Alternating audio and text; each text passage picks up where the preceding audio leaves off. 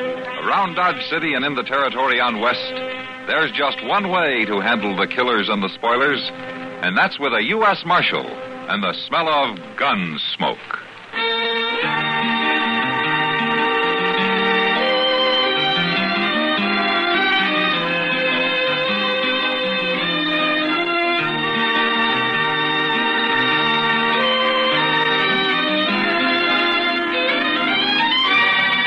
Gunsmoke, starring William Conrad.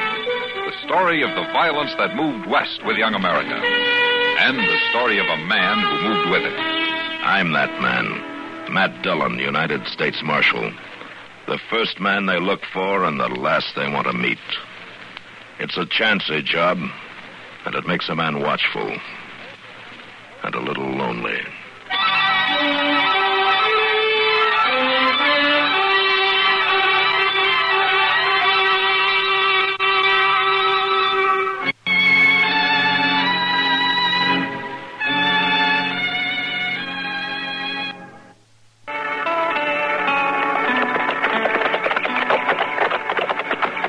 Doc's still here, Mr. Dillon. That's his buggy. Yeah, he's here.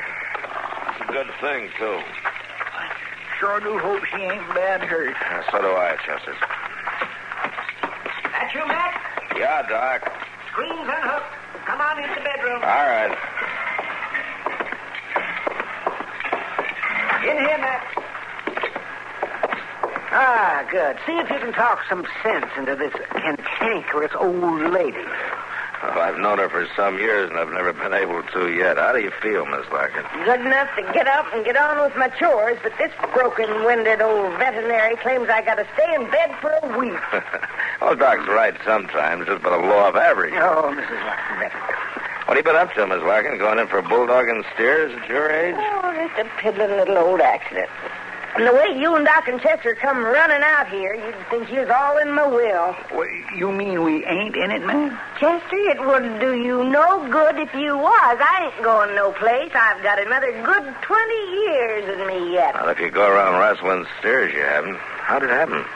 Oh, that confounded breeding bull I bought last fall. Why, he's meaner than an acre of snakes.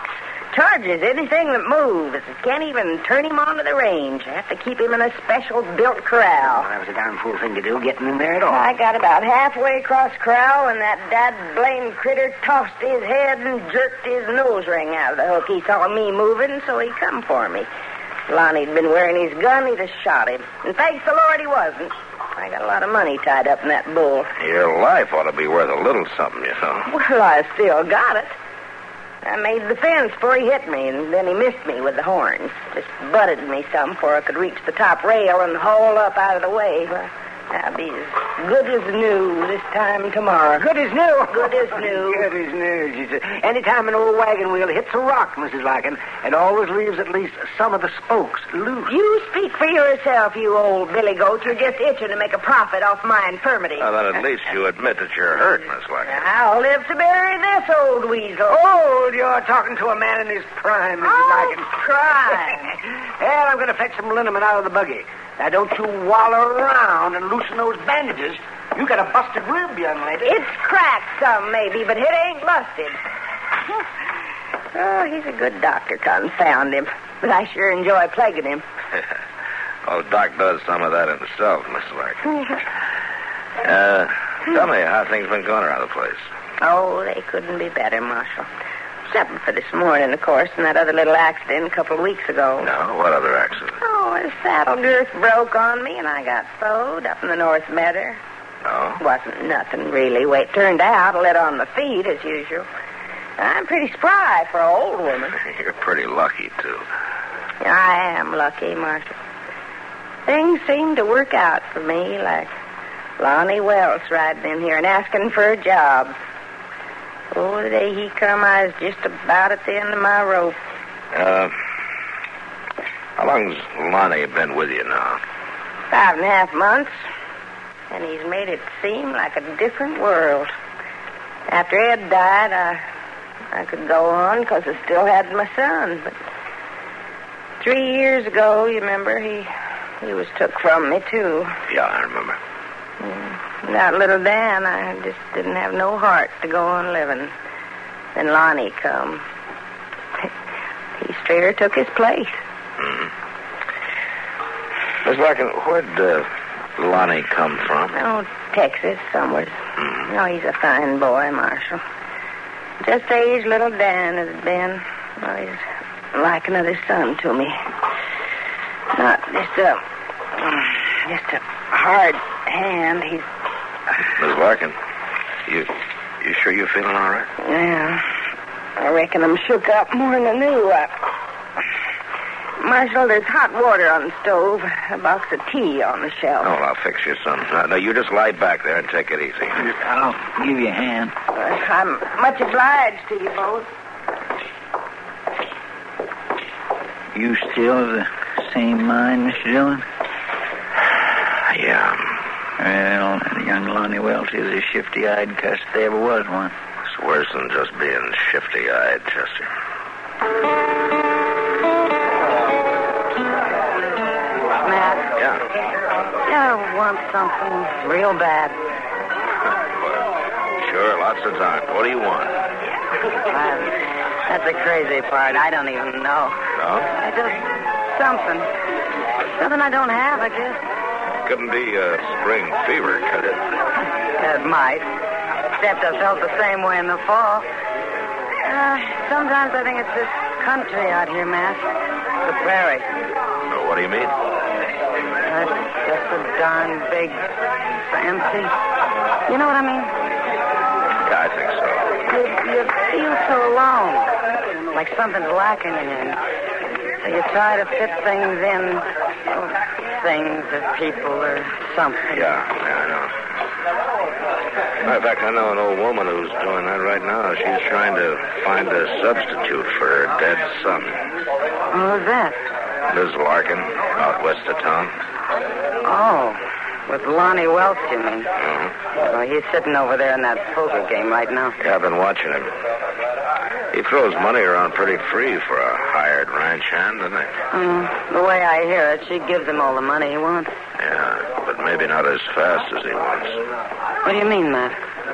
Well, early last month, Mr. Bodkin over at the bank came and told me that Miss Larkin had been in and made a will.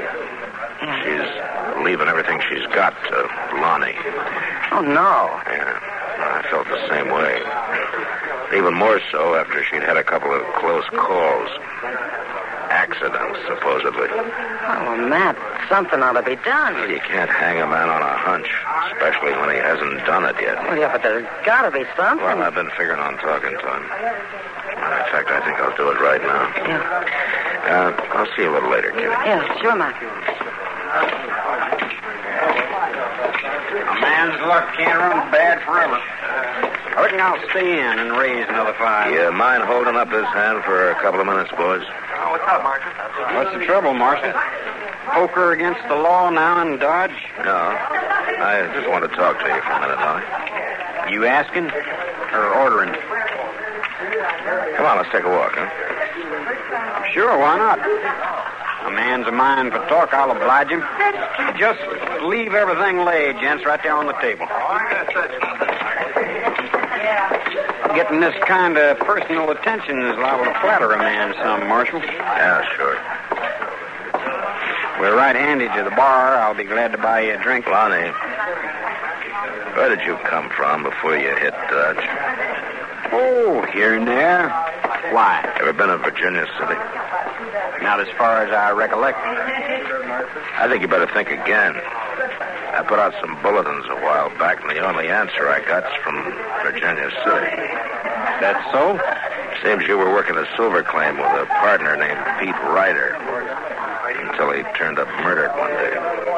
They must have mentioned something about the jury acquitting me on that, didn't they? Yeah? Lack of evidence. Well, in that case, I reckon I'll. Just a minute. You got something else in mind? I have. I want you to know that I'd figure it was real suspicious if Ms. Larkin was to die suddenly by accident. Like yesterday with that bull. Now, look, that bull's a born killer, Marshal. You don't think I trained him, do you? No, I think you let Miss Larkin go out in the middle of the corral and then turned him loose. And you told Mrs. Larkin that, too, didn't you? I did. Yeah, she told me. And she also told me she orders you off the place. She wouldn't listen to such things. Lonnie, if anything happens to her, I'll get you for it, so help me if it takes me the rest of my life. I'll see you around, Marshal. I got a pat hand in this game. You better have, mister. Because you're betting your life on it.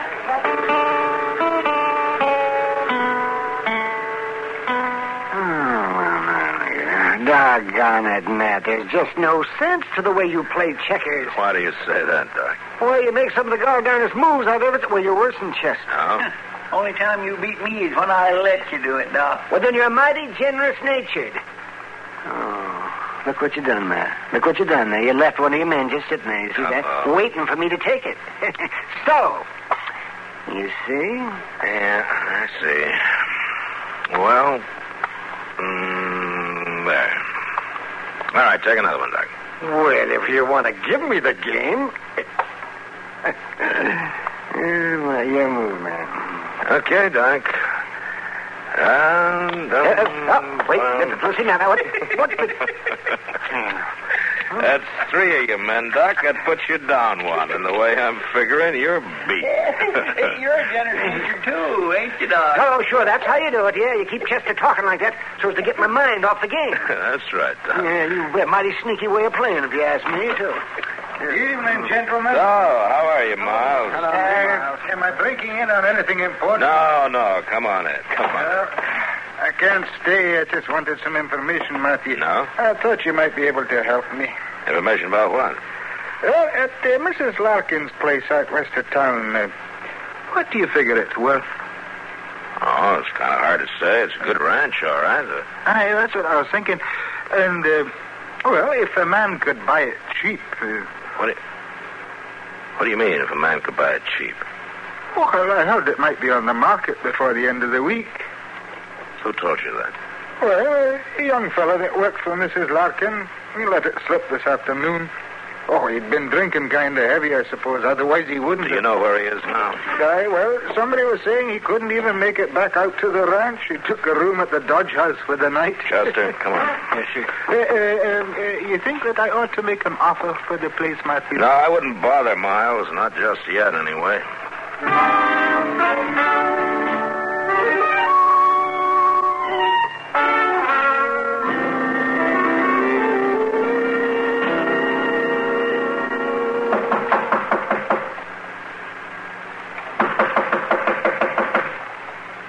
My, he sure is dead to the world, Mr. Dillon. Yeah. Blind drunk, the clerk said. Didn't want to be disturbed before noon tomorrow. Well, he's gonna be disturbed. Give me that pass key, Chester. Here you are. Thanks. I bet he's going to be madder than a wet hen being dragged out of bed this way. Yeah, I'll bet he is. Uh, see if you can find the lamp and get it lit, huh? Yes, sir. Must be over here on the bureau. Mr. Dillon, look, he ain't here. Oh, and that bed hasn't even been slept in. And the window's standing wide open. He could have went out of it. Yeah. Well, he's got a good start on us, Chester. Come on, let's get moving.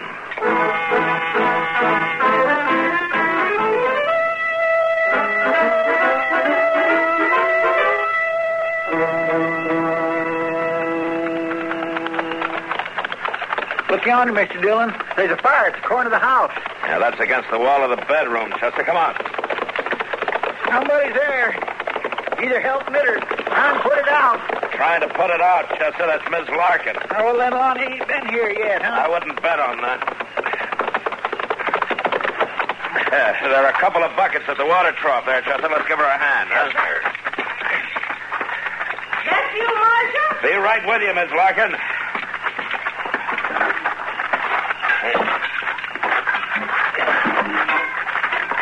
All right, you ready, Chester? Let's go.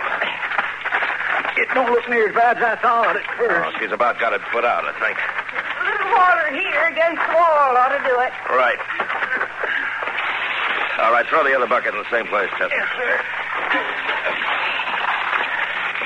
Oh, now. Looks like that just about does it. Ooh, touch and go there for a while. We better watch it for a few minutes. Those embers might flare up again. That didn't do too much harm, looks like. Just burned the outside wall some. Yeah, it was mostly just trash burning. All piled up again in the house that way. It was... What's the matter, Chester? Mr. Dillon, you smell coal oil? Yeah, I do. Miss Larkin, did Lonnie start this? How'd you know? Well, he made a big show of spending the night in town. We went over to the Dodge house, and he wasn't in his room. I don't know what it was woke me. But I looked out the window, and there he was. He'd piled brush against the wall and was just setting fire to it. Aimed for me to die right in my bed. Marshal, I guess I owe you a apology. You was right. I was wrong. Well, Lonnie's a smooth talker, Miss Larkin. Anybody might have been taken in. But he won't get far. We'll find him before sunup. I don't reckon that'll be much of a chore, Marshal, finding him. Oh? He seen me at the window, and he picked up a heavy chunk of wood and come into the house. When Lonnie opened the bedroom door and come for me that club, I shot him. He's laying in there dead. Land's sake. Well, you got nothing to worry about, Miss Larkin. Any jury in the world would call it self-defense. I ain't worrying, Marshal. Not about no jury. But it's gonna be mighty lonesome around here again. Without Lonnie on the place. No, I ain't gonna like that. Maybe not, but uh, being dead might be pretty lonesome, too, Miss Larkin. You just can't tell.